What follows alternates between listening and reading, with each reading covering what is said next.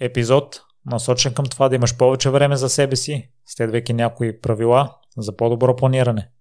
Темата е по-обширна, а сани обсъдихме основно какво може да се направи преди извършването на работата.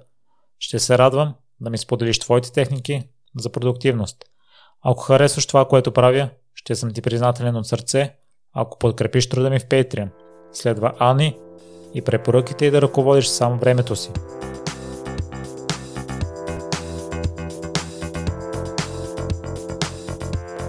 Здравей, Ани, благодаря много, че ми гостуваш и в подкаста и се виждаме и тук.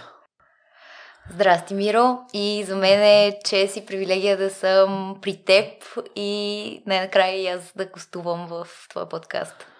Но за разлика от стандартните епизоди, днешния ще е различен и ще е насочен изцяло към продуктивността. Няма да разглеждаме в детали твоята история. Ти си гостувала вече на няколко места, ще остава линкове под а, епизода но все пак ще се представиш ли за хората, които не са чували за теб? Да, аз съм световно безизвестна като цяло и не е зле да дадеме контекст на слушателите. А, казвам се Ана Мария Ангелова, на 32 години, а, от София. А, доста голяма част от живота си съм работила на различни по своя характер и същност места и ам, Основният ми двигател е любопитството и неспирното учене през целия живот. А, така попаднах и на продуктивността, защото имам желание нали, да ръковода аз времето си в този забързан свят, в който е много модерно да хъсълваме, да бърнаутваме и да, не знам аз, да не може да имаме някакъв баланс в живота си. Аз реших да поема нещата в мои ръце и от много-много време се интересувам от продуктивност. Още от университета съм завладяна от системния подход за разглеждане на процеси и така.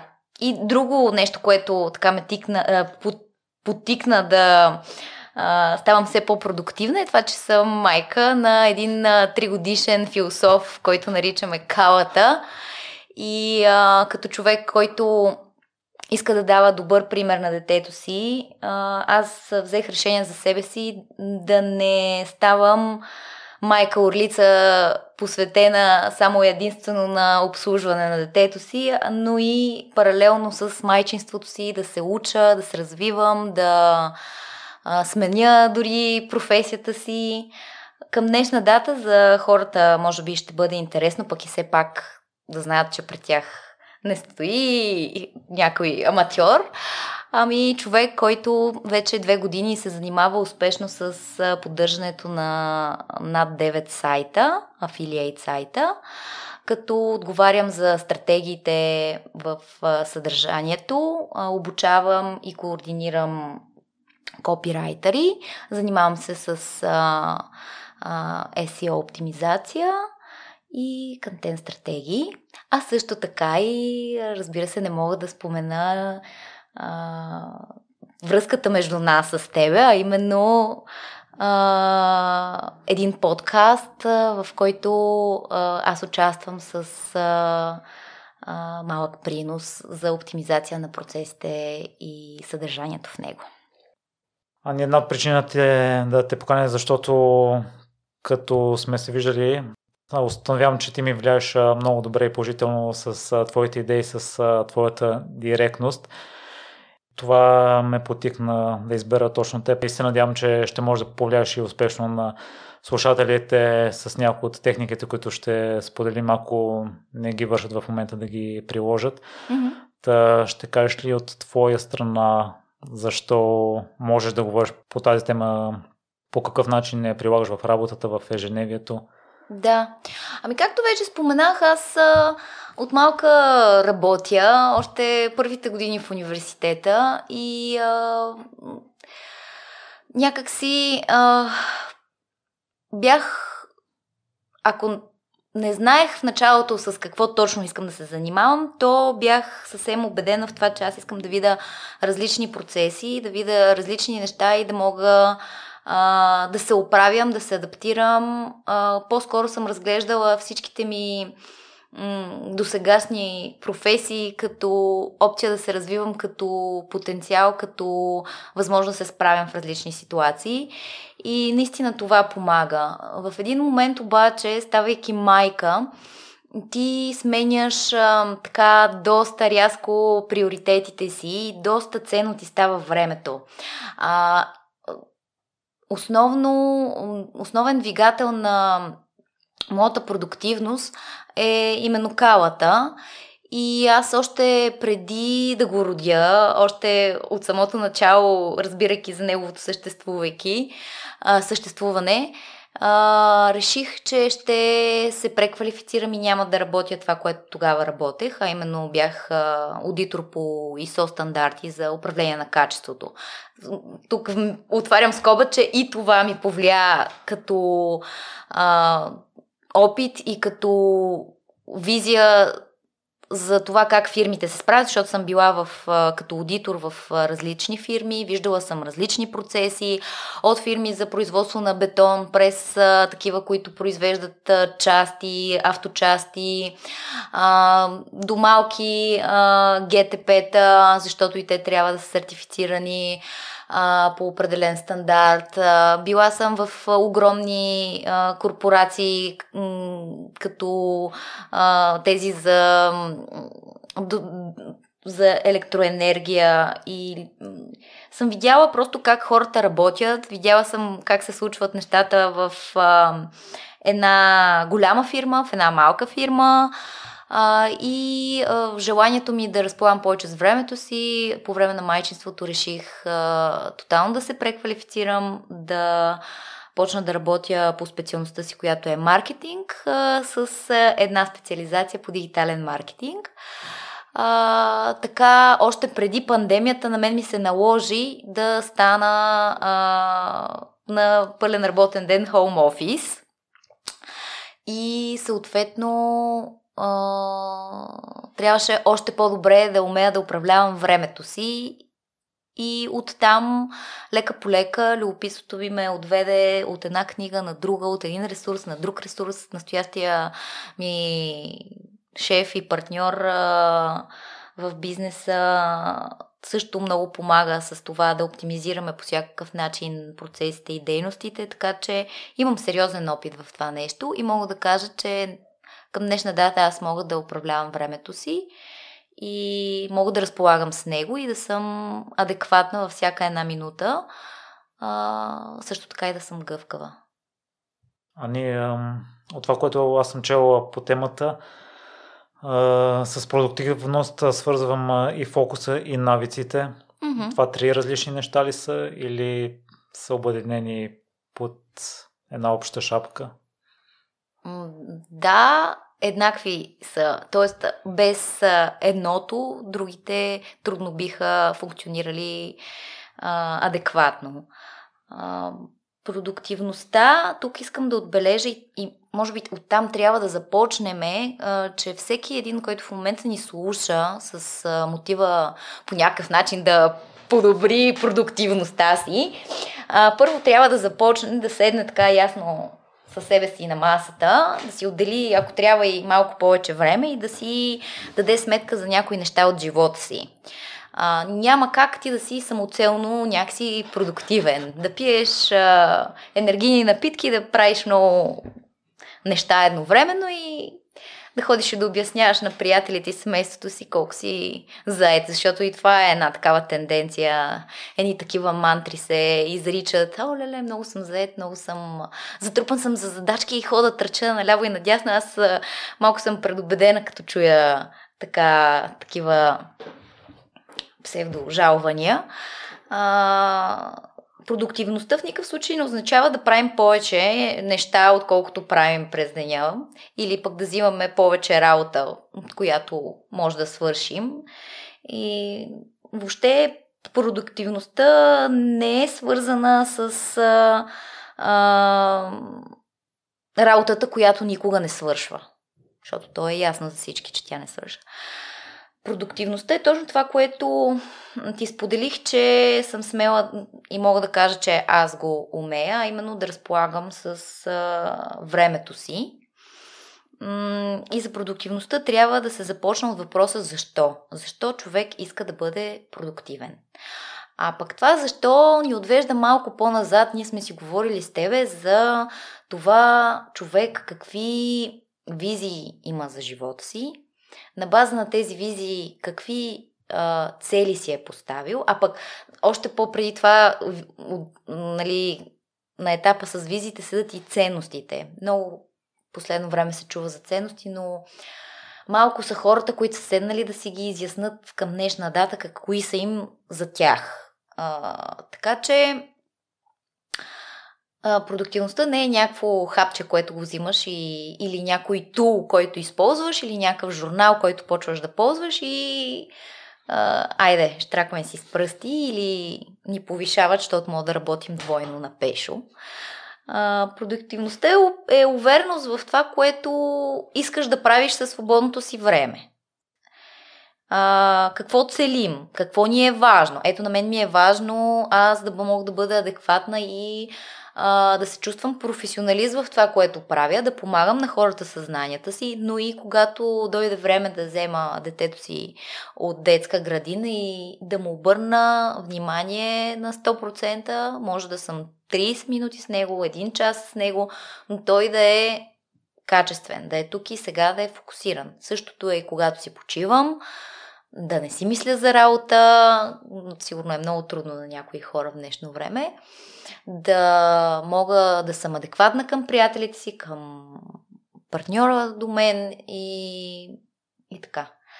Така че продуктивността преди всичко е въпроса какво искаме да правим и защо искаме да го правим.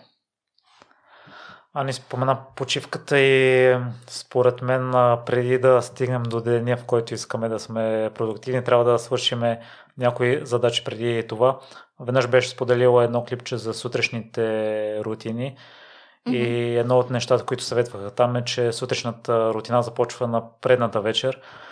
А, тъй като аз се интересувам от а, а, състезание по издръжливост и от а, храненето, което спомага да си максимално ефективен и да имаш максимална енергия. И там съветват същото, че ако имаш голям тренировачен ден, трябва да се подхраниш няколко дни преди това. Та, за да сме продуктивни, трябва да сме свежи, да сме си отпочинали. Та, ще задълбаваш малко в почивката.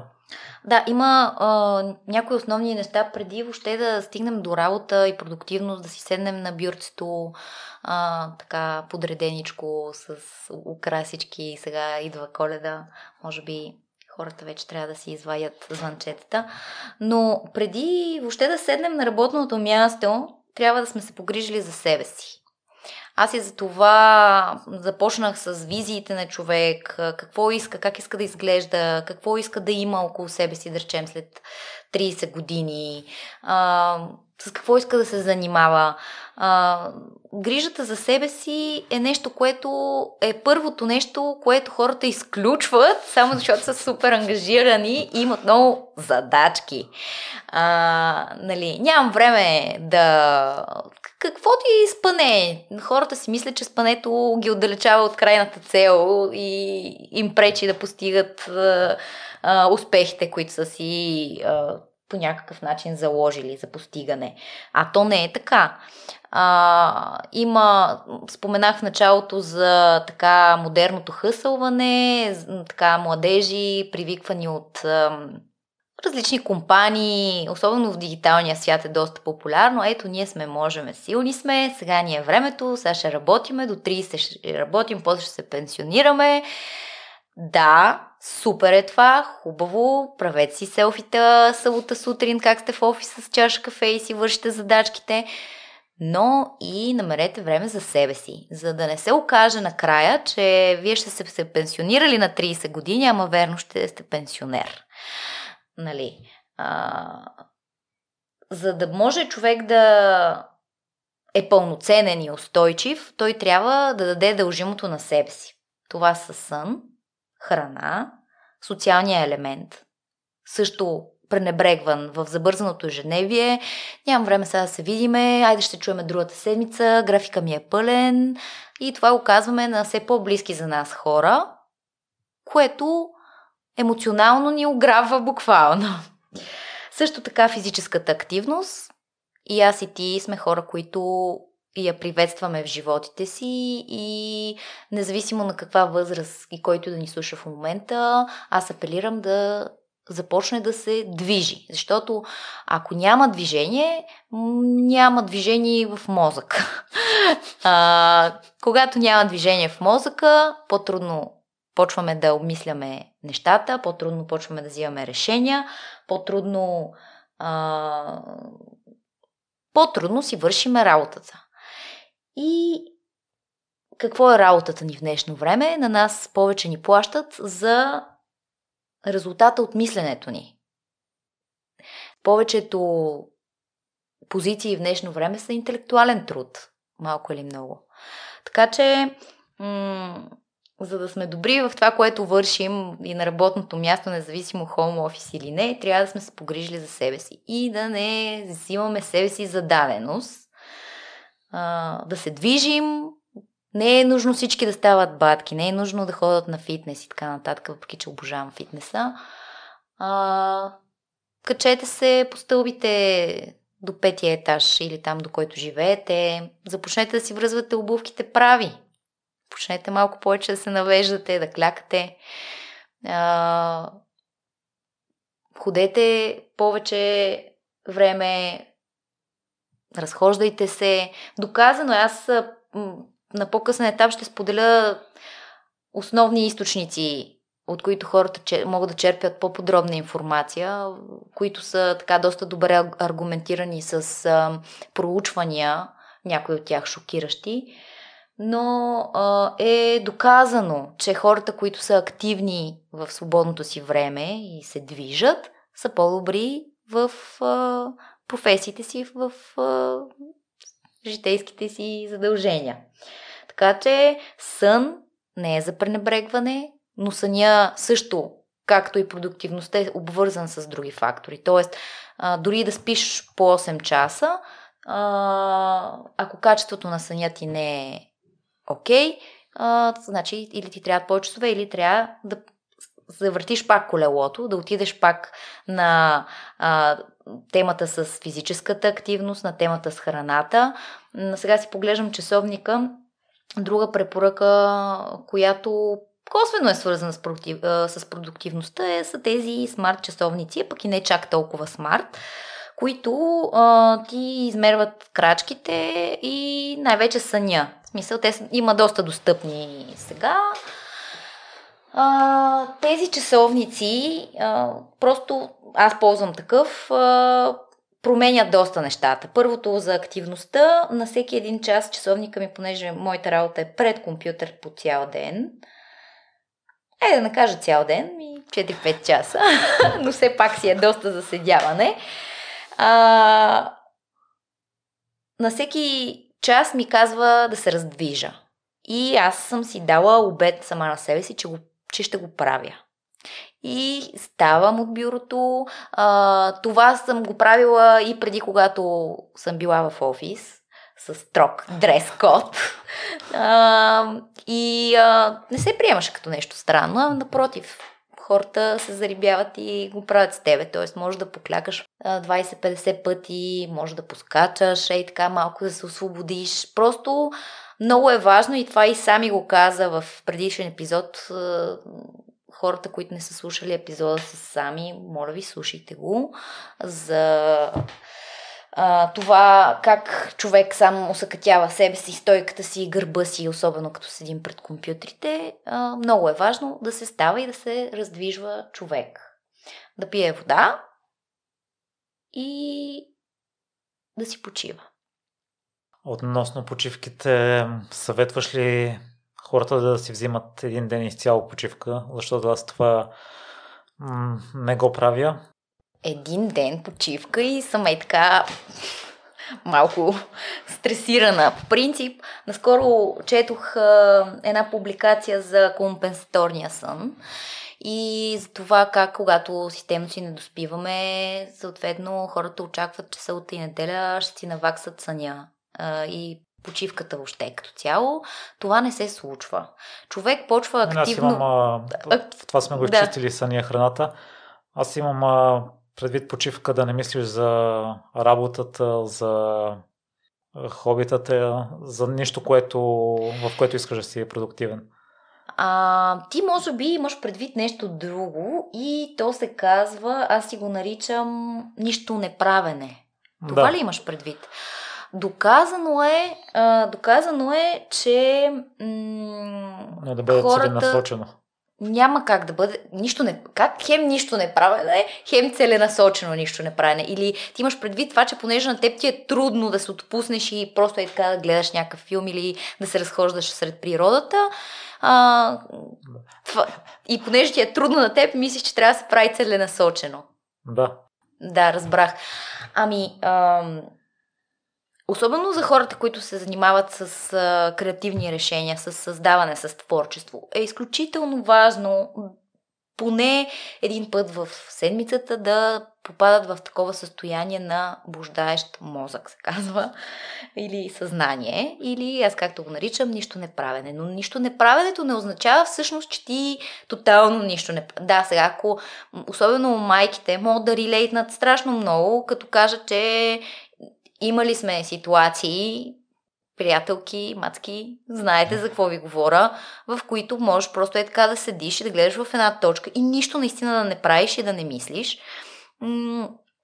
А, и, и това въжи. Но а, най-вече природа помага за изчистването на мозъка и то тогава именно това, че ти си се движиш и се разхождаш или тичаш сред природата, а, не те кара да се чувстваш гузен, че не правиш нищо, защото всъщност ти подхранваш активността си, подхранваш а, дробовете си, подхранваш съзнанието си с а, тази връзка с природата.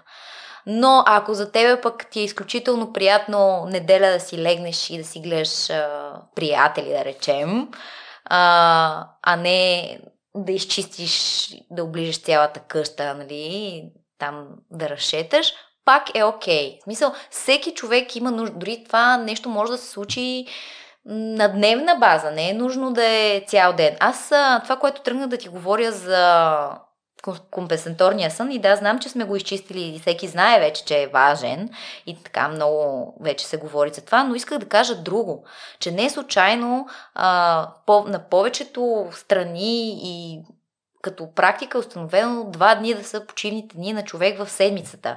И си исках да ти кажа за това, защото активно човек почва да си почива след първия ден. Тоест, ние вече неделя след като, защото на мозъка му трябва време за да се адаптира, нали? Ти, окей, петък там, ходил си на бар, ако имаш сертификат, ако не, пил си вкъщи една ракия. И събота още не си в режим на почивка, реално. Така че ти в неделя почваш да почиваш. И затова исках да кажа, че е много важно почивката и тя, ако, ако може човек да си го позволи, ако така успее да е достатъчно осъзнат и да вкара така малко доза продуктивност, да си почива два дни. Нали? И другия хак е, когато ходите на по-дълга почивка, просто да си вземете един буферен ден, в който след като се приберете от почивката, особено хора, които пак казвам са с деца, много добре ще им дойде това, а, е просто прибираш се от почивката, имаш един друг ден почивен във вас и, и след това отиваш на работа. Това е мой личен такъв лайфхак, който съм си а, осъзнала във времето. Така че да, нищо неправенето, блуждащия ум, това да, да, да можеш, тогава всъщност идват и най-добрите идеи. Дори за бизнеса, дори за някакви решения в екипите, в които хората работят.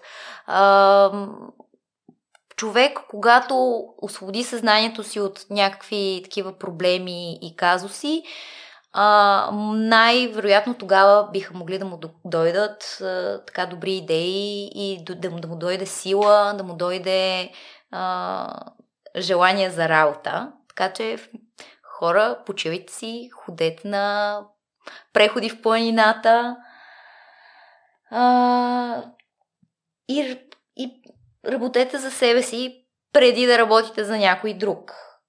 А, тук искам само, понеже съм си записала а, хората, които много работят, в 70-те години в, на, на 20 век в Япония възниква един нов термин, казва се кароши. И това е а, смърт причинена от много работа.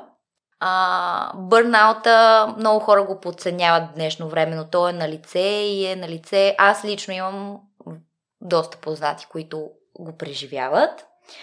А, в корпорациите все по-често става въпрос за така наречения sabbatical. Sabbatical е вид творчески отпуск, който за съжаление в днешно време се приема, идва от а, шабат, а, ден за почивка, но сабатикъл са такива по-големи периоди на почивка и възстановяване, където хората, да речем, искат да обикалят света, да са доброволци по някакви мисии някъде далеч други континенти. А, доста често срещане сабатикъл при творчески личности, професори в университети и така нататък но все по-често и м- сега в а, корпорациите се намесва тази дума сабатикъл, но тук в, за България на мен ми прави впечатление, като говоря и с а, мои познати, е, че сабатикъл се свързва именно само, само единствено с бърнаут. Не се свързва с това желание човек да отиде и да бъде в Азия за 10 месеца малко да попътешества, ами за това, че е ножа опрял до кокала. Така че баланса, какъвто и high achiever да сте, особено пък ако имате и семейство, е много важен. Тук, може би, хората сега ще, ще се кажат, абе, яре, нали, продуктивност, ние нищо още не сме почти казали, ама наистина е важно. Наистина е важно да си отговорят, да седнат хората си отговорят на въпрос какво искат от този живот, след 30 години как се виждат, оттам да си направят малки цели. Ти знаеш, аз съм фенка на тук шаут за GoBuddy и който не е запознат да чекне, това е една система за постигане на цели на двама много готини българи да я чекнат, да я видят.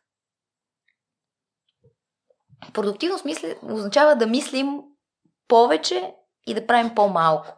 И да разполагаме с времето си. Това е. В връзка с това, друго нещо, което е желателно да свършим преди да станем продуктивни е да планираме. Mm-hmm. Първо и още нещо, да изчистим ограничаващите си вярвания, че нещата, които ще направим, няма да променят нищо. Аз имам такова за планирането. Не знам а, с какво ще ми допринесе, ако си разпиша задачите на лист за седмица напред. А в момента го правя за през деня си записвам задачите. Но все още се дърпам от това да седна в неделя и да си разпиша цялата седмицата. Първо, по какъв начин да премахнем ограничаващите вярвания, че това, което правим в момента е най-работещото нещо и да останем отворени за приемане на нови идеи. Хм наистина имам много ограничаващи вярвания по линия на продуктивността и аз искам да разбия мита, че това е нещо скучно и нещо трябва с много неща да се занимавате, на много места, тоду листи да имате а, и така нататък. Апелирам а, наистина а, хората разберат ли за себе си основата, защо, как искат да им се случват нещата, какво искат да правят, с времето си. А, да. Нали, някой ще ката ми, ходиме на работа и той има още работа, и още работа, и още работа, особено пък тези, които са фиксирани в офис, където нали, там са и колегите, там тотална непродуктивност на места цари. А, ами просто да опитват по някой път, за да вземе някакво решение човек така по-кардинално или да направи някаква промяна, за съжаление трябва да му се случи нещо кофти. А, това кофти нещо за цялото човечество в последните години е а, COVID-19. И хората, като че ли и затова почнаха повече да говорят, може би и за продуктивност, и защото трябва и сами да се регулират по някакъв начин. И според мен това е новото нормално. Да видиш, че като кътнеш някакви неща от безмислените до доскоро дейности, като това, айде малко лавче с колегите на балкона на поцигарка, нищо, че аз не пуша или що па да не пропуша, за да си почивам с тях. А, през а, нали, кафенцето там закуската, да видим имейла, да видим това, да цъкаме, да цъкаме, това се казва, някои от тези неща се казват фалшива работа, т.е. дейности, които те не носят никакъв а, принос, както за нас, така и за организацията, за която работиме, просто някаква симулация, а, която ни кара да се чувстваме ангажирани. И после на, в 11.30 почва какво ще ядем на обяд, докато се реши, то така минал деня и така повечето действат на принципа ние ги лъжем, че работим, те ни лъжат, че ни плащат. Ама сега с COVID малко по-различно стана, защото хората се светнаха, че могат да вършат работата, която си я вършили до момента, поне лично моето осъзнаване е такова. Аз нещата, които по принцип са заложени за 8 часа, аз ги върша фокусирано за 4 часа.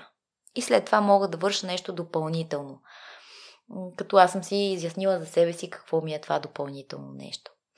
А, ограничаващите вярвания, как като си задаваме въпроси, така ги борим и като имаме силно защо.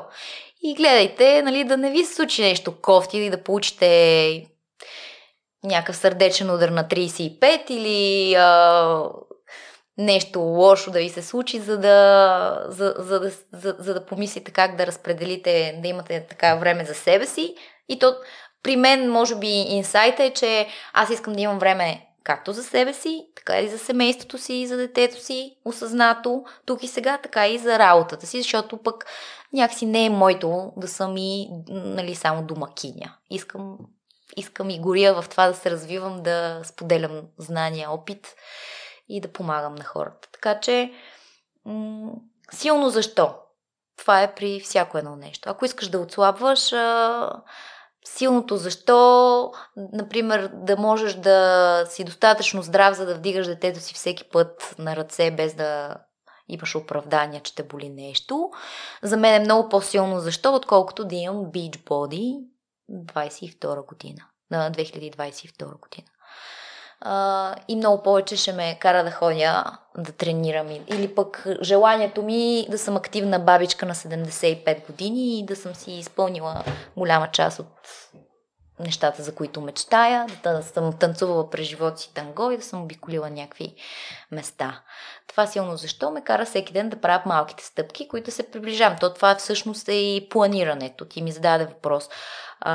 Първо трябва да направиш прогноза. В смисъл, не можеш просто да си планираш самоцелно. Аз затова казвам, вижте какви са ви целите в живота, вижте какви са ви визите и след това назад почнете да се връщате към настоящия момент и ги раздробете на малки стъпки. Първо 30 години вижте, след това вижте за 5 години, след това вижте за следващата тази година, която ви предстои лична. Нали, не е нужно да започва годината от 1 януари. Тя е лична и се базира на вашето решение и на а, това просто да започнете да действате. Продуктивността не е нещо скучно, не е в никакъв случай. Просто една доза осъзнатост, да виждаш какво ти пречи, защо ти пречи, да отказваш. Много е важно да поговорим за това как се отказва. За важните неща, е, есенциалните неща. А, и за това да се грижиш за себе си. Това е, това е формулата за мен. А, и така. Добре, ако искаш да довърши за отказването. Отказването? Ами, продуктивността това е а, по-скоро не нещата, които трябва да правим или приложенията, които трябва да използваме или спи, нали, ще кажем и за тях, а, кои аз лично ползвам, но а, продуктивността понякога опира до това да имаме някакви лични граници. С а, а, Даниел Троев ли беше? Да. Да, също много хубав епизод а, Миро. За хората, които не са го слушали, страхотен епизод. Там се обяснява какво са лични граници. А, така и когато имаме някакви ангажименти, независимо дали са работни или не, ние трябва да може да казваме не. Много хора си мислят, че ще обидат, ще наранят някого. Естествено, сега, нали, има си подходи за това как да отказваш. Дори а, при една по-висока продуктивност, а, дори се говори за това, че може да отказваш оферти. Например, на някакви нови партньори или на някакви нови запитвания от клиенти. Но да не бъдем толкова крайни, защото и, и без това сега малко тук сме се събрали на форум продуктивност, продуктивност. И все пак, казваме не на някакви задачи, които не са ни, да речем, в компетенциите или правомощията. Казваме не на разсейващи фактори. Нали, продуктивността това е да намалим разсейването до максимално възможното ниво. А, казване не дори на хора от личния ни живот, които по някакъв начин ни влияят и именно ни пречат да, сме, да се чувстваме добре, да сме здрави, да, да сме продуктивни и да се харесваме. Нали? А, много често и, и, и всъщност има един такъв трик как да започнем да казваме не. Много хора се срамуват, много хора казват да само и само за да не обидят човека от среща или само и само за да не се изложат. Но всеки един от нас трябва да е наясно със следното нещо. Че когато казваме да на някой, казваме не на нещо друго. Индиректно.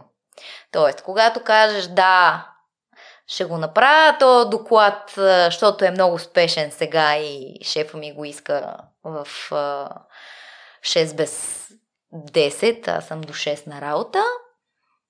Обаче ще кажа не на това да си взема детето от детска и да пратя баба му да го вземе. М- сега това е много крайен случай.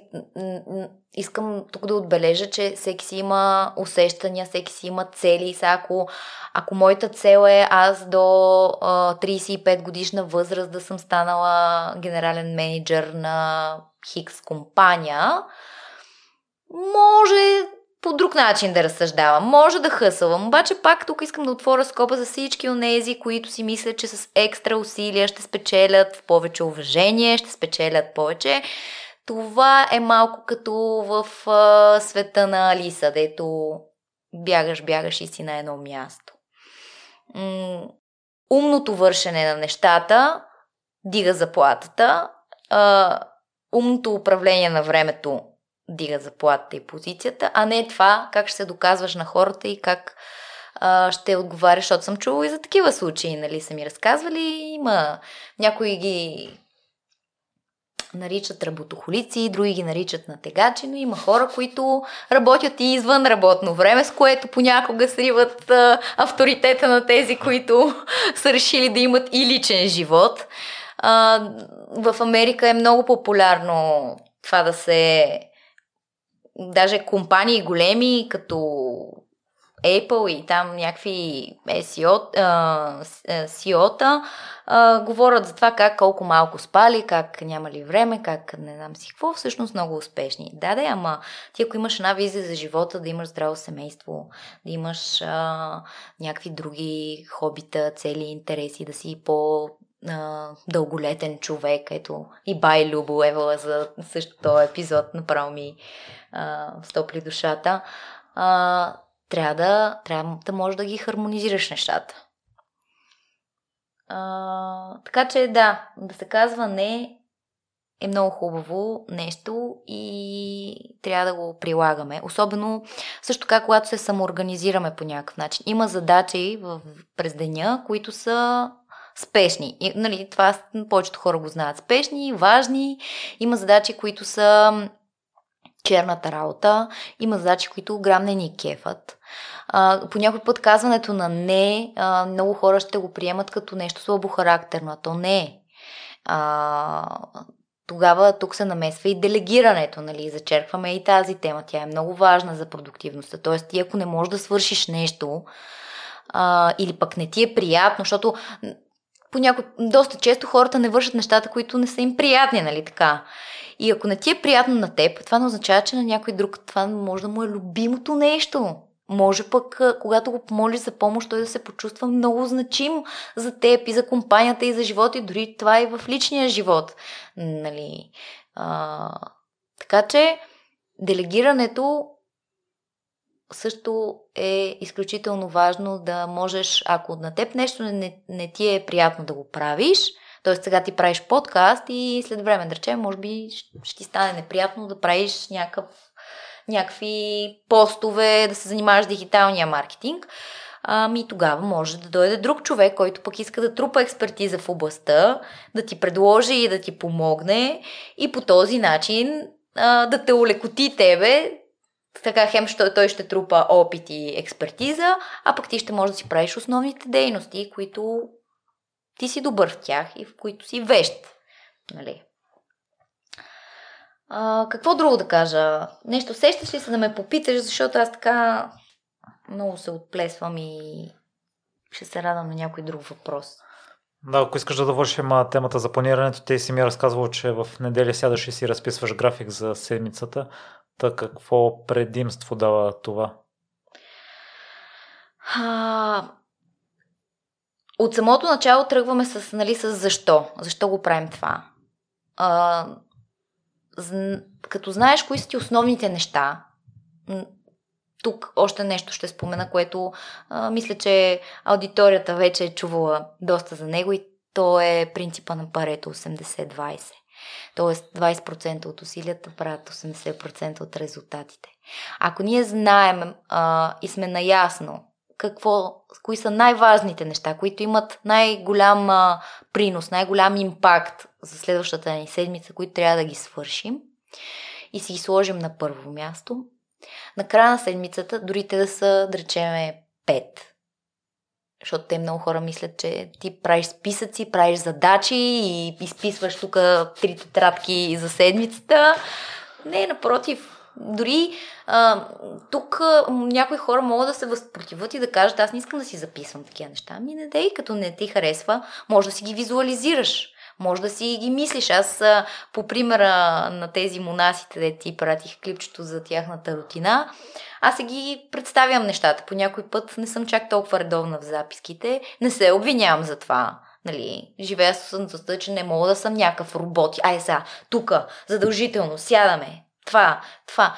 Не, има, има седмици, в които не съм си написала задачите. Има седмици, в които само съм си ги представила общо взето старая се всеки ден, като стана, да знам какви са ми основни, какво трябва да съм направила като минимум, за да се чувствам доволна от свършения резултат и да мога да кажа, ето, приключих.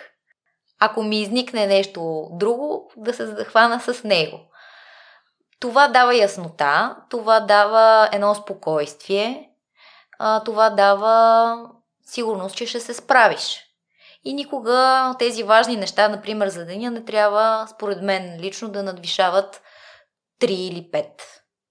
И това, тези големите тефтери и списъци. А, тук вече става въпроси за организация. Сега има някои хора в а, фирми, където а, там са тикети, системи, обработвания, заявки. Тогава а, човек трябва да може по друг начин, естествено, да приоритизира, но пак да, да види какво има най-много смисъл за дейността му. А, като, като принос. Като принос за фирмата. И от тези неща да почне. Също така, тук е много интересна темата за отлагането. По някой път то е тотално въображаемо някаква спирачка. Аз по, по личния си опит, защото имала съм задачи, които съм ги отлагала, седат ми седат ми, аз си предпочитам някакви други. Има тук една клопка в а, при продуктивността има една клопка на едни комфортни задачи.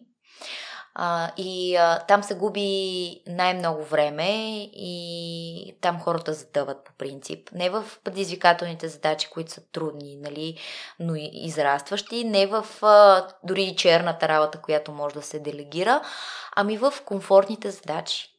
Това да цъкаш, да правиш, да пренасяш, да прехвърляш, да премяташ, а, тогава според мен е най-голямото най-голямото губене време тогава там трябва да се гледа а, от гледна точка на ефективност. Разлика, каква е разликата нали, между продуктивност и ефективност? Че ефективността е а, да работиш по-бързо и да правиш повече неща за по-малко време. А, така, докато продуктивност пак отбелязвам, е да мислим повече и да правим по-малко. а, та, м- когато има такива задачи, комфортни, гледаме да ги автоматизираме по някакъв начин. Ам, доста добър трик, да речем за мен, като човек, който работи на компютър и постоянно трябва да прехвърля някакви неща, да цъка така, е ползването на геймърска мишка. Ето, нали, малко по-практичен да бъде този разговор, защото те имат доста бутони, които могат да се настроят и да имаш в ръката си едновременно copy-paste, delete, а, пе, има опция paste, да копираш, да речем 5-6 неща в един таб и с бутона Windows и Paste, ти се отваря едно прозорче, което ти връща хронологията назад, кои неща си копирал и можеш да ги използваш.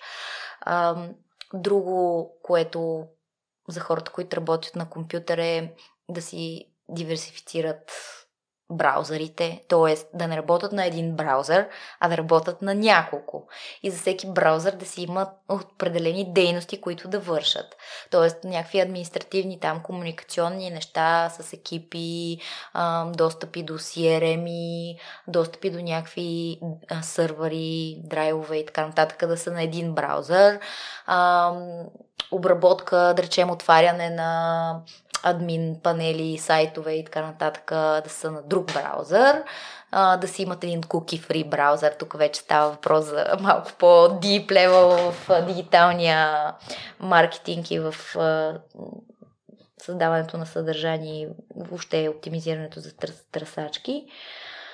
А, подредеността е много така ключова за продуктивността също. Аз а, имам афинитети към минимализма, а, а именно да имаме повече неща, които обичаме и ползваме и по-малко от другите букуци.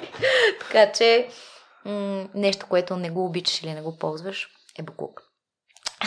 за мен. А, та подредността както на работното място, така и на компютъра. А, не да цъкаш, да търсиш, да се чудиш кое къде е. Между другото, геймърската мишка се настройва на да бъде по, как да кажа, а, по-чувствителна, за да можеш по-бързо да минаваш през екрана, но пак иска си и тренировки а, и си иска човек да си даде време, за да ги прави нещата. Сега и стъпка по стъпка. Не, не прочетеш една книга за продуктивност и айде сега давай всичко тук на Юруш или пък да се насилваш, както казваш ти, а, нали, да се насилваш и там целеустремено, какво беше, да правиш а, нищо неправене. Еми, като то не му е това идеята да се насилваш или да се целеустремяваш, да не, нищо не правиш. Просто идеята е да си починеш. А пък ам, друго какво за продуктивността. Планирането може човек не да си пише, може да си представи сутрин като стане. Много важно да не си отваря веднага телефона. Аз като хигиена такава дигитална си правя, гледам да не гледам телефон преди лягане и сутрин като стана да не го отварям. А, много помага просто принципа на премахването на, тоталното премахване на разсейващия елемент. А, оставям си телефона доста често на самолетен режим, докато работя. М- доста често го оставям в другата стая. а, много, е, много е важна темата с разсейването. Трябва хората да знаят, че технологиите са създадени да ни улесняват и да ни пестят време, а не да ни го губят и че е наша отговорност да следим какво се случва и какво правим и къде ни отива времето.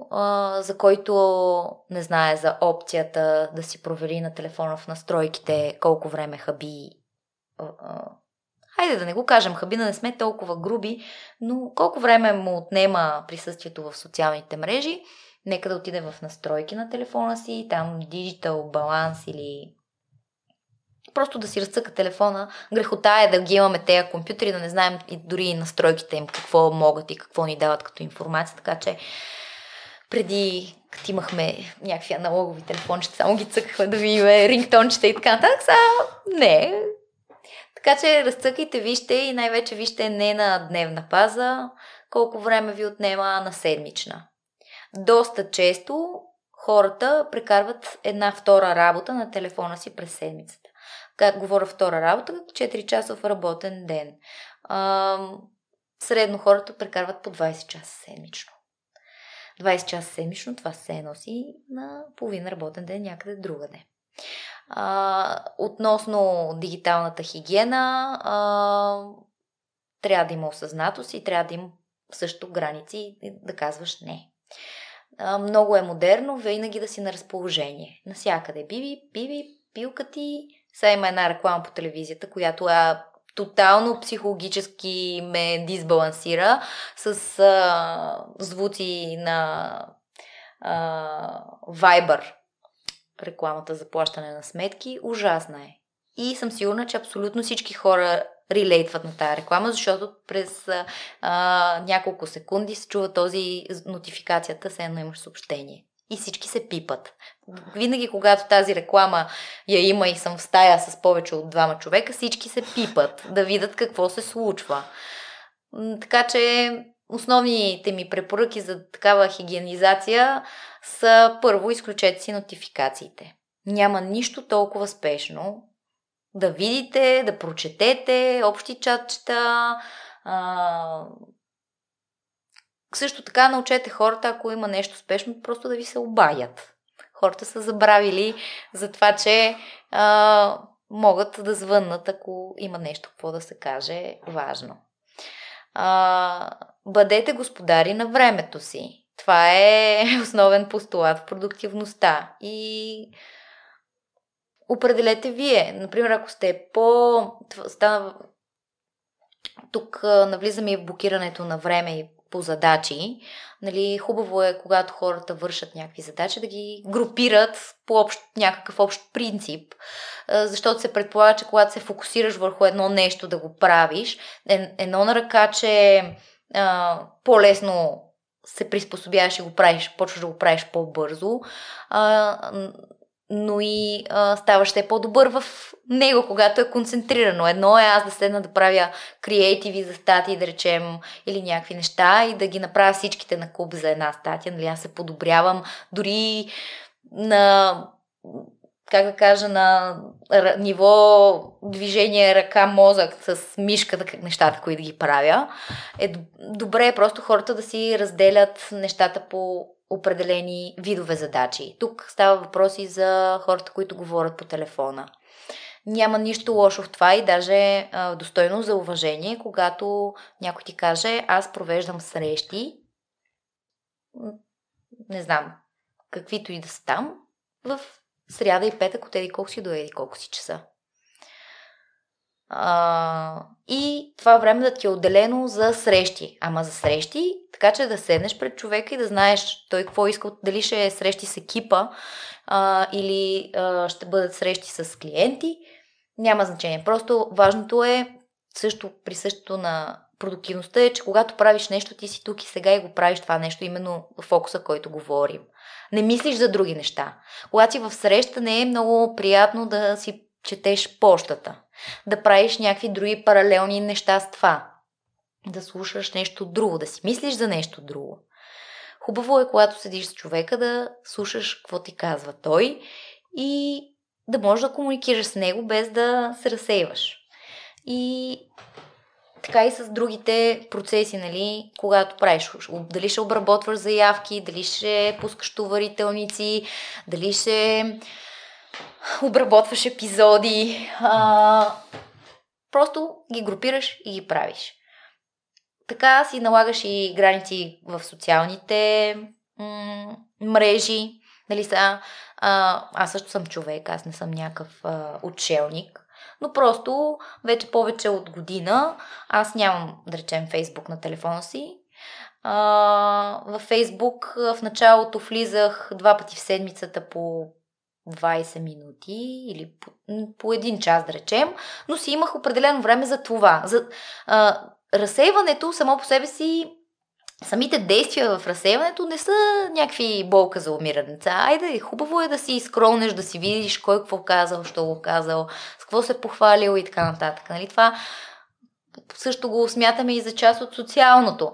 Но а, трябва да има а, ясна граница и, и не може други хора да определят как, къде ще отива твоето време или, или други платформи. Затова а, влизах така известно време по един, по два часа в седмицата. Специално казвам си, или един път в деня си казвам, имам си блокирано време за разсейването, което е. Но не го препоръчвам да става с а, телефона и по средата на времето. Аз смея да твърда, че съм осъзнат човек и мога да се погледна отстрани и да кажа, Ана Мария, какво правиш, спри да скролваш. Обаче, м- наблюдавам, че това е просто по-силно от хероина. Директно го казвам. В смисъл това да просто потока от информация, който ти минават и в един момент зацикляш, поне аз като се видя отстрани така, и ти не можеш да направиш нещо. И казваш, айде спирам, спирам, оставяш го, почваш, цъкаш, цъкаш нещо на компютър и, и то от само себе си ти идва да, да го вземеш и да го таковаш. Ам, може би е добре практически да кажа Newsfeed и Eradicator се казва едно приложение, което ти блокира Newsfeed и ти дава мъдри цитати вместо фида в Facebook, да речем. Аз го ползвам него, то си има на браузъра си го инсталираш и си има възможност, да речем, когато искаш да се разсееш или имаш там блокирано време след работа, малко да поцъкаш, да видиш на кой му се е родил дете, кой има рожден ден и така нататък. Просто да си го включиш фида за 30-40 минути.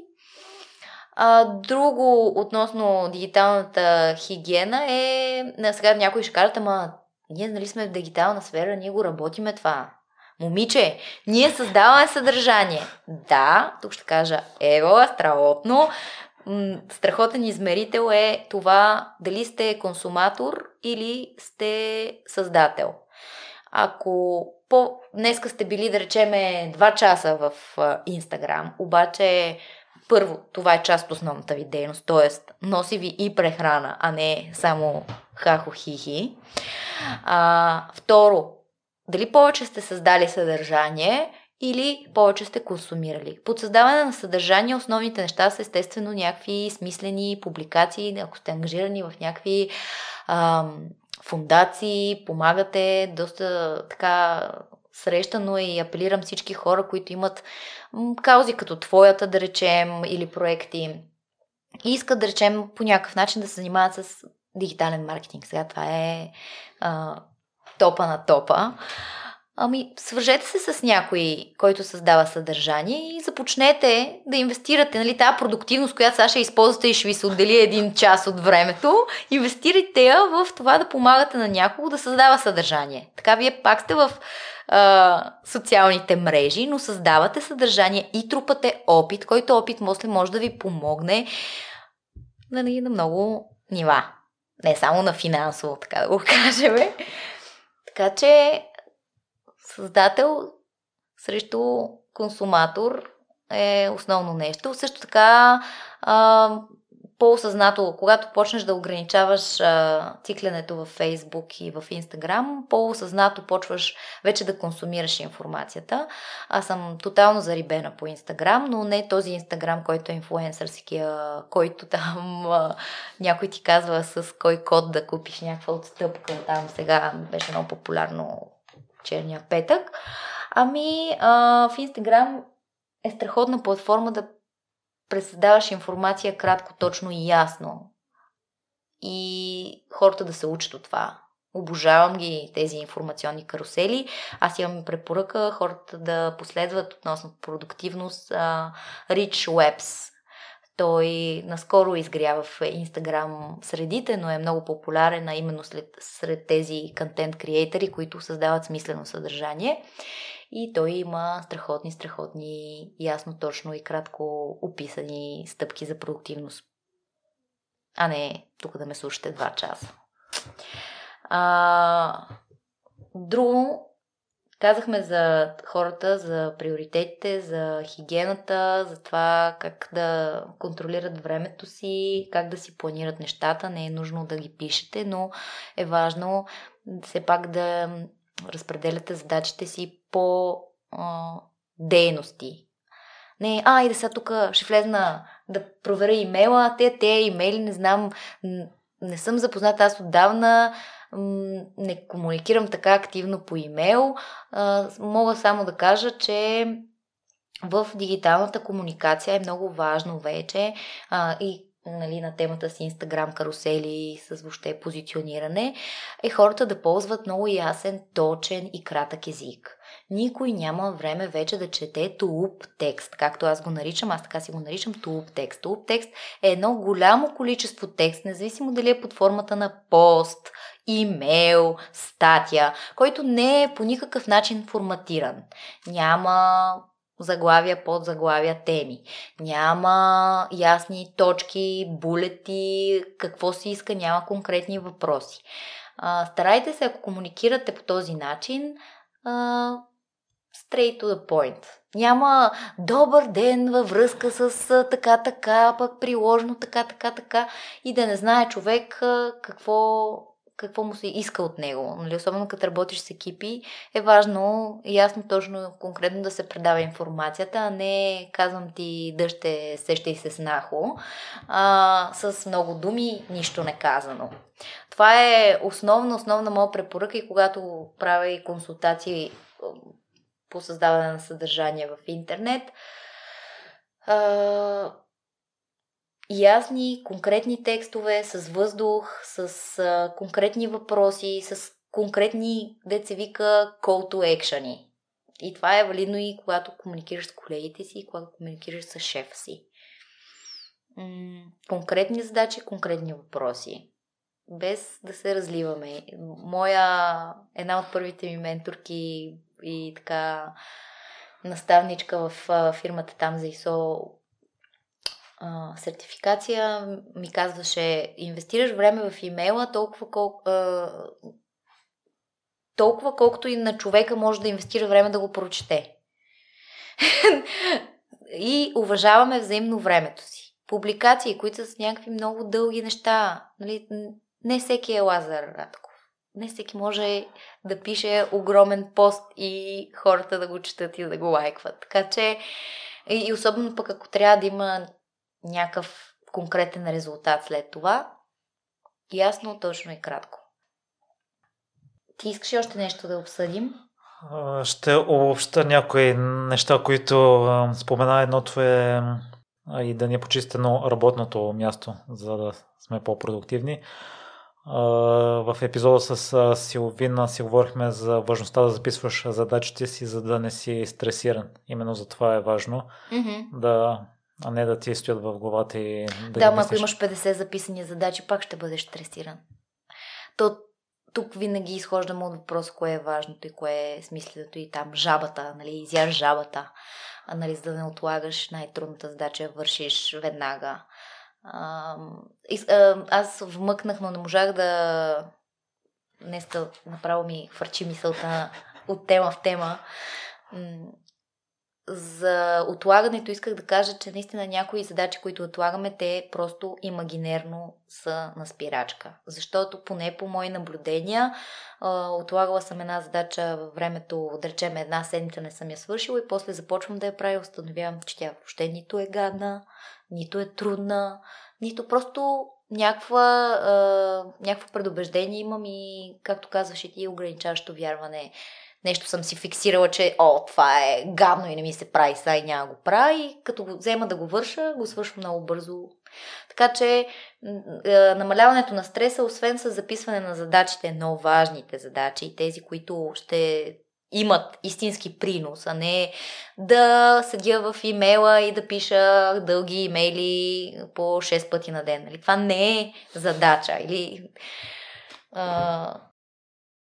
за, окей е да се записват задачите, окей е да се блокира време, окей е да се блокира време за себе си, като казахме, че нали, се грижим и за себе си, за да сме достатъчно креативни и продуктивни на работното място. Трябва и преди това нещо да сме направили, не просто от небето да очакваме някаква енергия и сила да идва.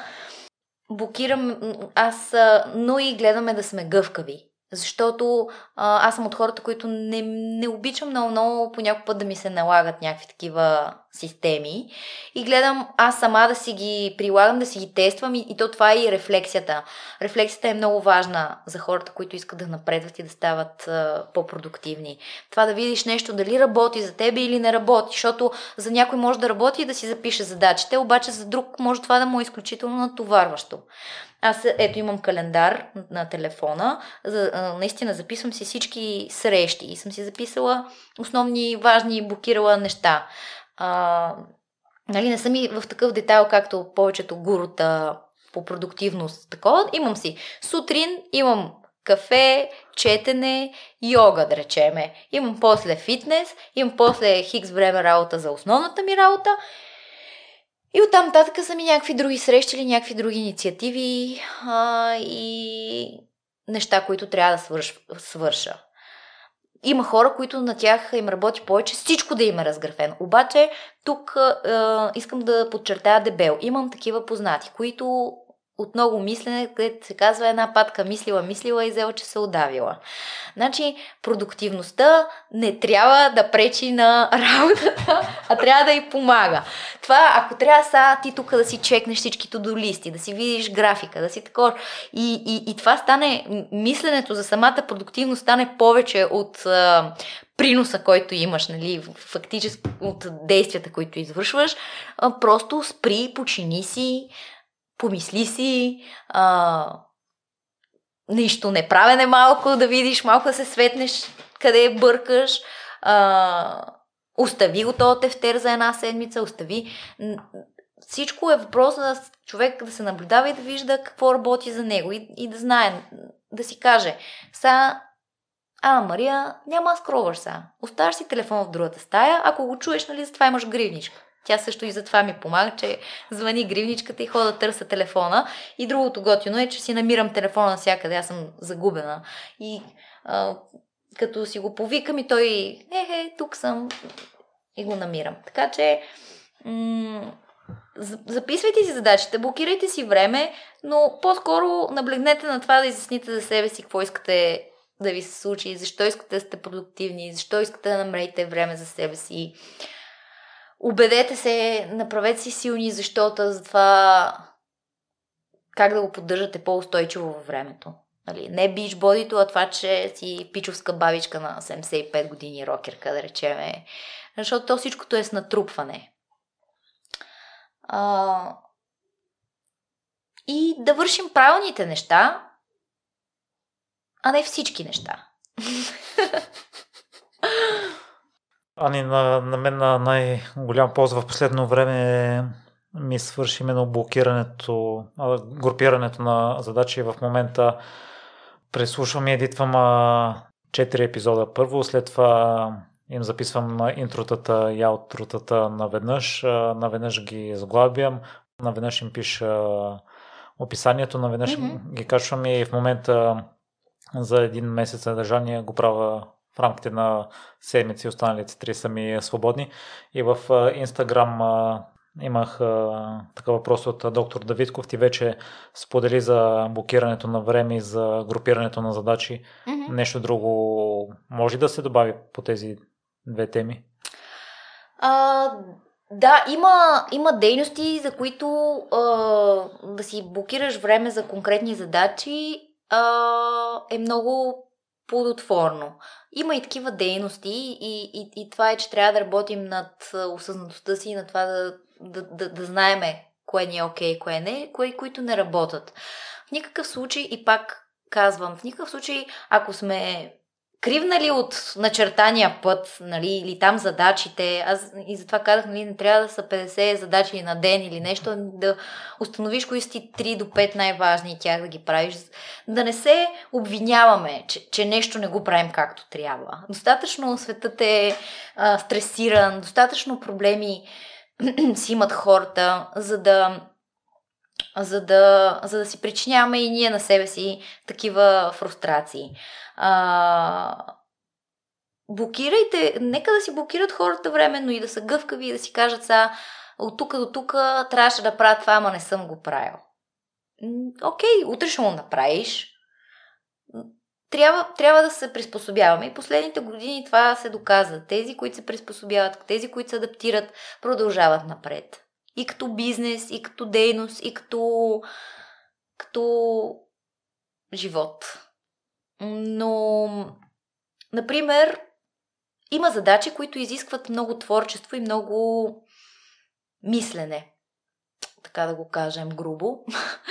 И а, при тях е малко по-трудно да блокираш и да кажеш са от тук до тук това ще е. Ако искаш да изграждаш навик, например, ако искаш да изграждаш навика да пишеш статия, те, ти затова в началото така тръгнахме, че навиците, а, убежденията, нали, продуктивността са на, на една маса сложени и си влияят. Ако искаш да създадеш навик, всеки ден да пишеш статия, да, окей, може да си блокираш, има такива препоръки, да седнеш и си кажеш, това е твоето време за писане на статия, независимо пише ли ти се, не ти ли се пише, а, два листа изписваш, или пишеш две минути, или пишеш пет минути. Окей. Обаче ако тази работа когато работиш, да речем, с екипи, когато трябва да измислите някакво решение, да стигнете до някакво решение, когато става въпрос за открита такава комуникация, където хората са тук и сега присъстващи, слушат се и си задават въпроси, за да се разберат или за да стигнат до някакво решение, тогава е по-трудно да ги фиксираш нещата и да кажеш, са, тук това трябва това трябва да се свърши или такова. Може да изникнат три нови идеи, може да изникне а, решението веднага само като се погледнете с човека, а, може да трябва да си поговорите. А, Моя апел към хората е просто да бъдат адаптивни, да бъдат гъвкави и да не се обвиняват, че нещо не действа, а просто да опитват. А, да не стават жертва на предубежденията си, на ограничаващите си вярвания, а просто да опитват. Истински успешните хора са тези, които са сбъркали повече пъти от тези, които са неуспешни. Ако се замислим, всичко опира до това. До проба, до грешка, до опит, до кораж да действаш и да правиш нещата. А, не да седиш на едно място. Ани един а, въпрос насочен към а, служателите, които са с стандартно работно време и се оплакват, че той е блокирано от работи от домашни задачи и нямат време да свършат нищо друго. Жив пример е майка ми, с нея сме си говорили по темата и тя от време на време е споменавала, че няма такова завършене на нещо допълнително. Тя работи с стандартен работен ден от 9 до 6 като от понеделник до четвъртък, след като се прибере от работа е запълнен с домашни задачи. В петък вечерта и събота целият ден казва, че го дава свободно. И в неделя отново mm-hmm. върши домашни задачи. Съответно казва, че няма къде да вмести това нещо, което иска да свърши. А тя какво точно иска да свърши? И трябва ли да върши нещо повече от това? ми е въпроса като цяло. Ми, има неща, за които сме си говорили и тя ми е казва, че няма време заради домашните задачи. Mm-hmm. Но предполагам, че има хора, които са в нейната ситуация. Отново пътуване до работното място и сутрин и вечер, докато вечеряш, докато да, разбирам. Масата. Ами, да, да, това е, нямам време, е много популярно, още от минута е много. А, естествено. А, не, може би първо, човек не е нужно да е някакъв свръх човек и да прави 200 000 неща или да прави това, което хората очакват от него, че трябва да прави. А, ние а, това е, може би, така малко по-залегнало в а, поколението на милениалите, че а, се отглеждат като някакви изключителни личности, които те са невероятни, а, несметни, богатства и са, м- видиш ли, а, машини. Нали, много често се използва за надъхване. Е, машина, е, давай, ти си машина. Ами не е така. А, м- има хора и аз съм много ми е кеф, че познавам такива хора, които са си напълно окей okay с това да си ходят сутрин до вечер на работа, нали, от 9 до 5 на работа, да си се забавляват с някакви древни удоволствия на живота, да си цъкат, да си играят, да си излизат, да се разхождат и така нататък. И нямат нито сайт хъсъл, там страничен проект, нито са а, някакви главни изпълнителни директори на корпорации но си живеят. Не мисля, че трябва всеки да е някакъв хай перформер, нали, да, да, да върши някакви невероятни неща. Първото, което е, нали, това е такъв дисклеймър, че другото, което е, аз те питах за такава по-голяма конкретика, защо, за какво точно иска да има време, защото тук се връщаме точно на изконния въпрос за силното защо и за това че човек, ако поиска, може да намери време. Аз ще дам един личен пример. А, казах ти, а, че нали, като майка аз не съм искала да бъда орлица, никога не съм била за това да съм тотално обсебена от детето. Дори имам такава теория в друг подкаст, съм изразяла мнението си, че а, жената след раждане може или много да поумнее, защото мозъка й избухва и има голям капацитет за развитие, или може много да затъпее. А, когато бях бременна и се подготвях за това, какво ме чака и като всяка една млада жена бях стресирана какво ще се случи, как ще се случи, нали, всяка иска да е много добра майка.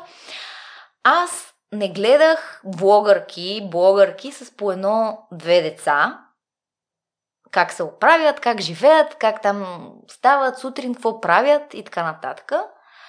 Аз гледах жени, които имат 10 деца. Така да ти го кажа. Които тези 10 деца сутринта трябва да ги е, оправят всичките, трябва да сложат масата, преди това, преди да са станали децата, жената. Подбирах си такива ролеви модели, които са близо до моите желания. Тоест да се грижа за себе си, да имам време за себе си, да имам време за мъжа си, да имам време за децата си. А, Гледала съм жени, които стават и тичат сутрин, после оправят децата си, после изпращат ги, после а, работят от вкъщи, имат някакъв бизнес, който ръководят, после правят домашните задължения. Насочвам темата на там, че абсолютно всички хора разполагат с едно и също време. Мотивацията и това какво искаме ние да постигнем и осъзнатостта как искаме да го постигнем е, е начина по който ние извървяваме този път. А, и задаването на правилните въпроси и определянето на визиите, затова е толкова важно, за да знаеш ти как искаш да се чувстваш след 30 години. Как искаш, какво, искаш ли да можеш да се справиш с някакви предизвикателства или не искаш. И пак казвам, не трябва всички жени да са с по 10 деца, не трябва всички хора да са предприемачи, да имат собствен бизнес и а, да продават в интернет. Имало някакво такова вълнение и очакване от хората, че сега, видиш ли, всеки трябва да е някакъв изключителен. Не, ако тя се чувства добре, нали, сигурна съм, че ако нещо и нарушаваше системата на твоята майка, много, ма много и го нарушаваше, тя нямаше да прави тези неща, които прави, ще да прави други неща. Въпросът е ние до каква степен сме осъзнати и, и, и пак се връщам на това, трябва ли нещо да ни притеснява, за да може да взимаме мерки, или трябва ние да може сами да си предвидиме тези неща и да, и да, и да си подредиме стълбичките, за да се изкачиме и да го направим това. Ам, всеки разполага с време. Обаче, нали, ако има желание човек и, и по някакъв начин се настрои на някаква вълна като нагласа, може да се случи. Може да се случи. Но, но и не е задължително пък. Ето тя какво? Ходи на работа, там се вижда, има социални контакти. Са, прави ми впечатление на възрастта на нашите родители. За съжаление, те нямат много социален живот, особено сегашното състояние, което ми е малко мъчно и на мене. Мъчно ми е, че и аз сега искам и това да предам като урок на моя а, син, че аз имам нужда от време за себе си, че аз имам хобита. Нали? Това а, много ми харесва а за сега нашите нямат нали, някакви определени хобита или излизания, но пък баща ми ходи на риба редовно, когато е хубаво времето. Майка ми обича да ходи на театър. И то за тези неща, които ти доставят удоволствие или се чувстваш добър в тях, вещи, или пък искаш да помагаш, за тях си заслужава, или пък искаш да обърнеш внимание на детето или искаш да обърнеш внимание на здравето си, за тях си заслужава цялата тази продуктивност. А не просто да работим като някакво перпето мобиле. Тя работата не свършва. В смисъл, те хората би трябвало към днешно време да осъзнават, особено пък хората, които работят за корпорации. Нали, защото сега има и такава предприемаческа вълна и те предприемачите работят 24-7, което също не е според мен много устойчиво, защото и тези хора имат семейства и тези хора трябва да се запазят дълго, от тях зависят много хора. Нали, Молбата ми е хората да гледат общата картинка. Не само отивам от 9 до 6 на работа или имам собствен бизнес.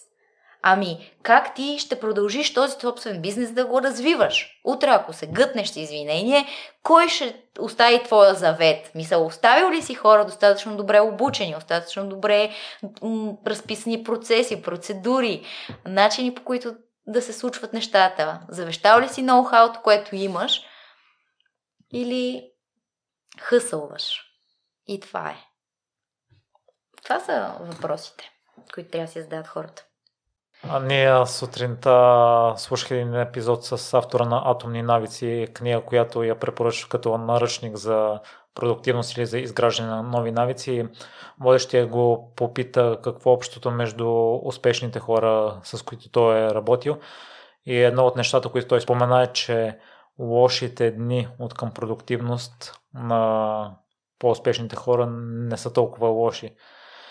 И да допълня, наскоро чух и друг метод да си разделим деня на 4 четвъртинки и съответно ако едната четвъртинка не, не ни се получават нещата, да не проваляме другите три за сметка на първата. А, да, а, това Джеймс Клир е задължителен. Той тук седи в списъка ми с материали, препоръчани ресурси, атомни навици, има и на български язик. Е супер книга за хора, които искат така да а, разгадаят навиците и как лесно да ги управляват, да ги създават или пък да се отказват от тях, защото има и лоши навици. А, това за лошите дни, че успешните хора дори да им се случи да имат непродуктивен ден, минава по-добре от на хората, които не са успешни. Аз го тълкувам последния начин. И то е свързано много с а, приемането, много с осъзнатостта и с възможността да бъдеш тук и сега. А, защото това, което си го говорим е през целия разговор. Да знаеш каква ти е, каква ти е основната цел, да знаеш а, в каква посока вървиш, да знаеш кои са ти важните неща. А, успешните хора, според мен, не се притесняват от това да имат лош ден, защото те знаят, че това е една безкрайна игра. Това не е. А, всичко е с натрупване. Това не е днеска, ако не си се справил, утре край света спира. Напротив, просто утре ще имаш други неща, които също да направиш, нали. А, другото, което е а, когато на успешен човек, според мен, деня му тръгне зле, той или може много по-бързо да се мобилизира, защото, нали, казахме, че като е успешен, то, то при повечето случаи е много бъркал човек. Няма, няма успешен човек да ти каже, а, всичко в живота ми е било супер. А, Никога не съм бъркал, никога не съм правил. Просто те са тренирани до такава степен да реагират на ситуацията, пък дори да реагират с щом днеска не вървиш, ще си взема почивен ден. Или ще отида да се разнообразя, ще отида да а, потичам, ще отида да потренирам. Просто те са по-гъвкави и по-осъзнати за ситуацията и не се подават на именно тези лимитиращи вярвания точно днеска ми попадна и на мене една такава сентенция, че нали, това, че денят ти е започнал зле, не означава, че трябва да завърши зле. А, тук може много да си говорим и за емоционална интелигентност, защото е свързано. Защото ти ако не разбереш какъв е източника на тая твоя на това твое притеснение, това, че ти е кофти днес, не, си, не можеш да си дадеш ясен отговор, какво те притеснява, а, не можеш да продължиш и да кажеш, ми, добре, майната му. Тая задача ще остава, щом не ми щом не, не, не ми спори, ще започна нещо друго и продължаваш нататъка. Мисля, че просто нагласата и възприятията са по-различни и те са различни заради опита, който имат хората. Неуспешните хора са тези, които по-малко са бъркали и имат по-малко тренинг в справяне с кофти ситуации. Докато успешните хора, те затова са успешни, защото не се притесняват да бъркат. А ние освен на Джеймс Клир... А за четвъртинките, чакай, чакайте, сега се сетих, че въпросът имаше и а, така продължение с четвъртинките. За четвъртинките управлението на енергията е важно за продуктивността и тя в никакъв случай не искам да я приравнявам на всички хора. А, била съм, да речем, в такива тренировъчни програми, фитнес с режими и така нататък, където, да речем, основно се е препоръчвало на хората да стават рано. Нали? Сега е много модерно това. Клуб 5, ставаме рано, правим повече неща и така нататък. Обаче, за мен няма как всички да са еднакви. Нали, режима на хората е различен. А, има хора, които са по-активни вечерно време, има хора, които са по-активни сутрин, има хора, които просто са принудени да са активни. Да речем, аз когато бях с малко дете, по майчинство и тогава трябваше да уча и да правя други неща, освен нали, нормалните домакински. Аз и, и, нали, и намирам време и да спортувам. Аз тогава, въпреки че препоръката беше да се прави това нещо сутрин рано, аз а, се аргументирах и казах, че просто начинът ми живот не е такъв и аз го правя вечер.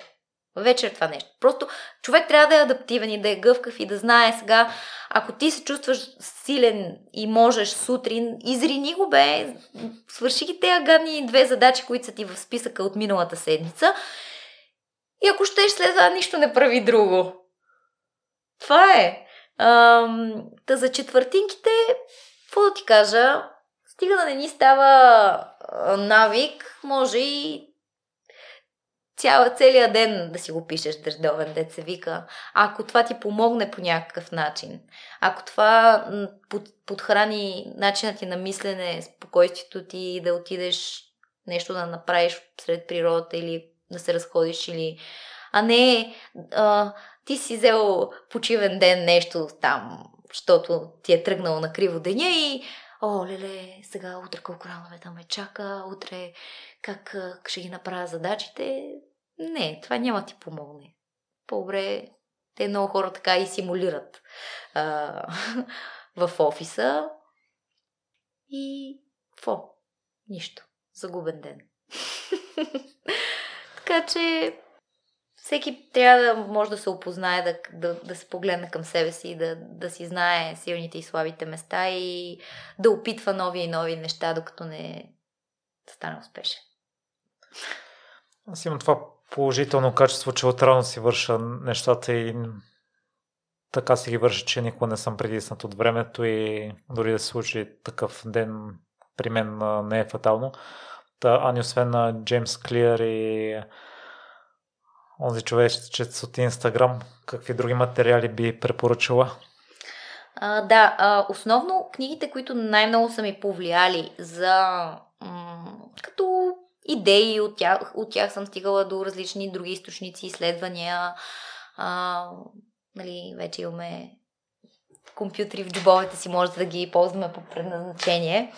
Та, м- супер фокус на Майкъл Хаят е така доста добра изтегната книга, в която се казват много интересни неща, статистики, а, има практически препоръки след всяка една глава, има тестове за продуктивност, а, има темплейти, ако някой се зарибява за това, но пак казвам, не предобряйте, може да си помислите един ден за вашата продуктивност или да си кажете кое е следващото нещо, което в следващите две седмици ще се опитате да приложите, ама не скачайте веднага, защото колкото повече промени правите и колкото по-трудно ви става, толкова по-лесно се отказвате след това. така че малко по малко. Нали? Това е свързано и с навиците, съзнанието за навиците.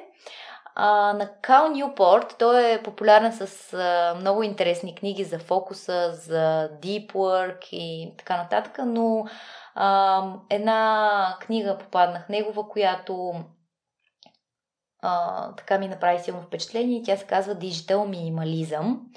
Това, което си говорихме, как а, ние трябва да управляваме технологиите а и собственото си време, а не та, нас да ни управляват, да не се превръщаме в продукта, нали?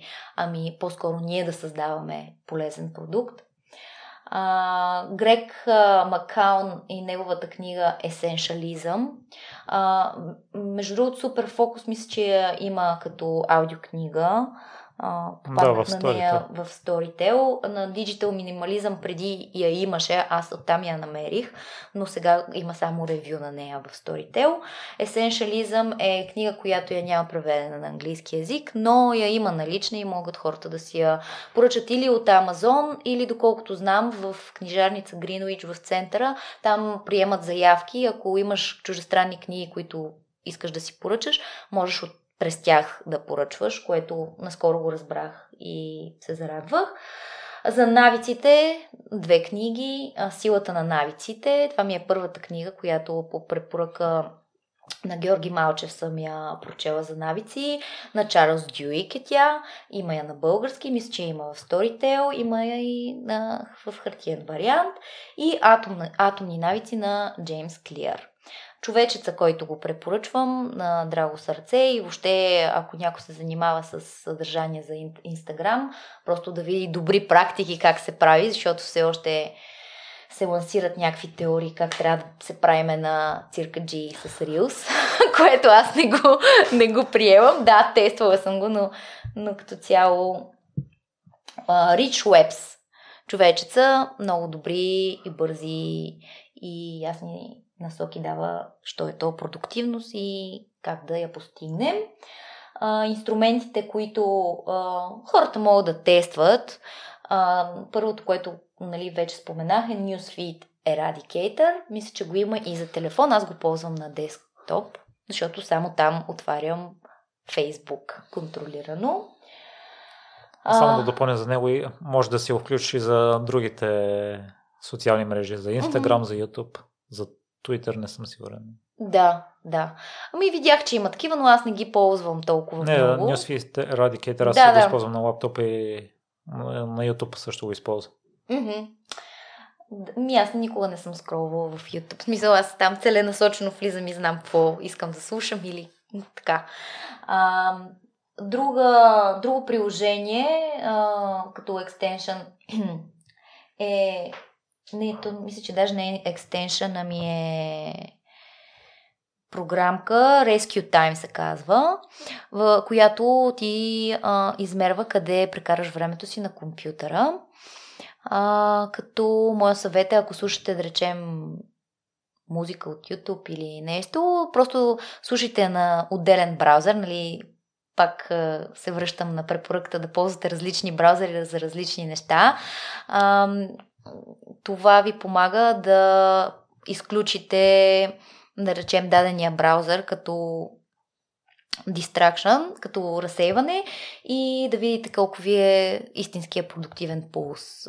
Там може да си маркирате неща, които, например, ако работите по някакъв CRM, като висока продуктивност, може да им слагате някакви тагове бизнес, комуникации, реклама, различни и а, това ви отчита времето прекарано на компютъра и може да видите а, колко реално време прекарвате фокусирано по задачи. Може да си поставяте някакви цели. Аз ползвам безплатната версия. Тя не, не пази много история назад във времето, да речем 2, 3, 4 месеца пази, но пак върши работа. А, това са различните браузъри, го казах и го казвам и от гледна точка на организа... организираността на работното място, а именно, че когато имате някакви масиви от, да речем, сайтове, директори, които трябва да отваряте, може по най-елементарен начин да използвате bookmarks папки, дори на браузъра си за развлечения. Имам такива букмарс, които са ми, да речеме, финанси, а, а, знание. А, по някакъв начин съм си ги индикирал и там си събирам нещата. А, Pocket е много, много ползвано от мен приложение, още от преди 2-3 години. А, то е за организиране на и четене на статии офлайн. А, той много ми помага. Има, има, разбира се, и други приложения. Аз съм си свикнала с него. Когато, да речем, съм абонирана съм за някакви професионални бюлетини. Например, за контент маркетинг, за SEO, за специализирана информация, която искам да получавам бюлетин, да получавам полезни статии. Един път в седмицата си гледам имейла, виждам от бюлетините кои статии са ми полезни, искам да ги прочета и си ги запазвам в това приложение Pocket. Оттам и там мога да си слагам тагове, да си ги кръщавам в различни категории. Когато имам време или пък искам да се разсейвам, ама искам да ми е така, да не е безцелно скроване, да си казвам, айде сега ще прочета една професионална статия, защото би трябвало да е да са наясно хората, които ни слушат, че в днешно време обучението е през целия живот и няма такова нещо, като ти си най-добрия там в работата. И хубаво е така да се информираме за новостите в а, нашите сфери на дейност. Да, там си организирам статиите, които искам да прочитам и мога да ги чета и а, офлайн. Тоест не е нужно да имам достъп до интернет, когато а, ги чета. Мисля, че има и а, да ти го възпроизвежда статията на аудио. Но може би не става за всички. Аз, понеже чета повече на английски язик, м- става тази опция, но на български не съм сигурна, че става. А, и друга такава, то може би е, ще прозвучи малко лаишки, но като препоръка е хората да имат два имейла. единият имейл да е за регистрация на, в някакви най-различни приложения, сайтове, ам, бюлетини, да речем. А другата, другата нали, да си име служебната, а, да бъдат организирани в почтите си, да, да не си дават за цел да проверят имейла. Той се определя като най-консумиращ време а, в страната и отвъд а, имейла и отговарянето на съобщения. Така че а, хубаво е човек също да си има. Това е една от задачите, които може да се блокира време за нея. Тоест, може, ако много тясно свързана ви е работата с имейл, сутрин от колко си до колко си да проверяте, да отговаряте и да архивирате имейли. А, и да речем вечер от еди колко си до еди колко си. И това е. Ам, за имейлите много хора може би не знаят, че има архив. Тоест, като ти дойде съобщението а, и го отвориш, ако мислиш, че не ти трябва тази информация, много често се случва да имат някакви спамове, бюлетини и така нататък, хора, ползвайте unsubscribe. Мисля, най-отдолу а, всеки, който изпраща бюлетини, е задължен да има такъв бутон. Най-отдолу в бюлетина, просто отделете си тези две секунди, ако получавате някакви такива неща, просто се отпишете да ги получавате и не ги получавайте, за да не ви разсейват и да не ви турмоза за напред.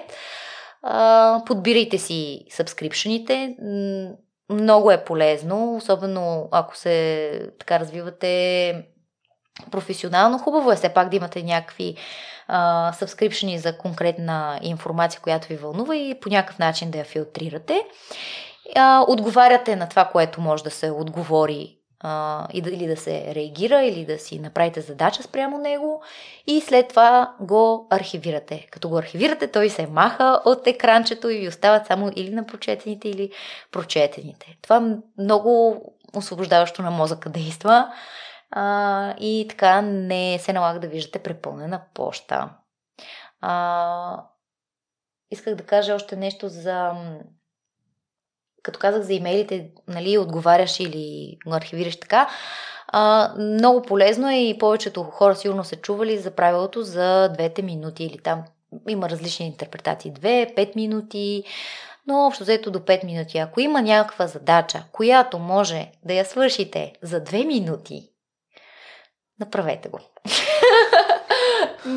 не го отлагайте, не го записвайте там в туду листа, не го а, това е много добра рефлексия, човек да преценява кое може веднага да го отметне и кое а, може да почака и, и кое е важно и кое не е толкова важно.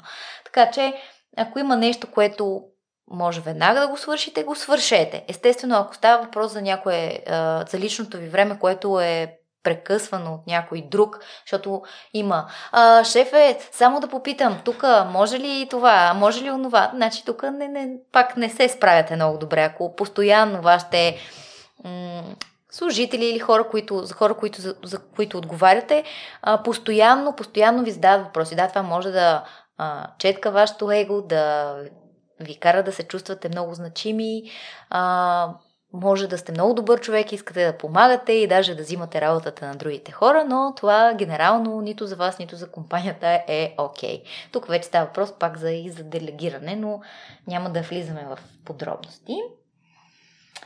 А, и това са, това са ресурсите, които препоръчвам. Тези пет книги и инструментите. А не говорихме много за Инстаграм. Ти също си налична там дигитален ангел друга, къде слушателите могат да се свържат с теб или да те следят? Да, аз във Фейсбук не съм толкова активна и гледам там целенасочено вече да влизам по групи или нещо, където мога да помогна да коментирам или да комуникирам с хората. В Инстаграм най-лесно могат да ме открият Ана Мария Ангелова а, или Digital Angel. Още не съм се решила да направя професионален профил, но м- трупам увереност и кораж и се надявам началото на другата година да има нещо по-професионално от мен. И така. Благодаря. Надявам се бяхме достатъчно изчерпателни, поне с основните задачи и препоръки. Надявам се. Ако има нещо, винаги може да продължим разговор или някой да ми пише. С най-голямо удоволствие, Ани. Мерси. Благодаря ти, Миро. Ако ти е харесал епизода, най-лесният начин да подкрепиш подкаста е като се абонираш за него в платформата, която слушаш и да оставиш ревю. Усмихнат ден!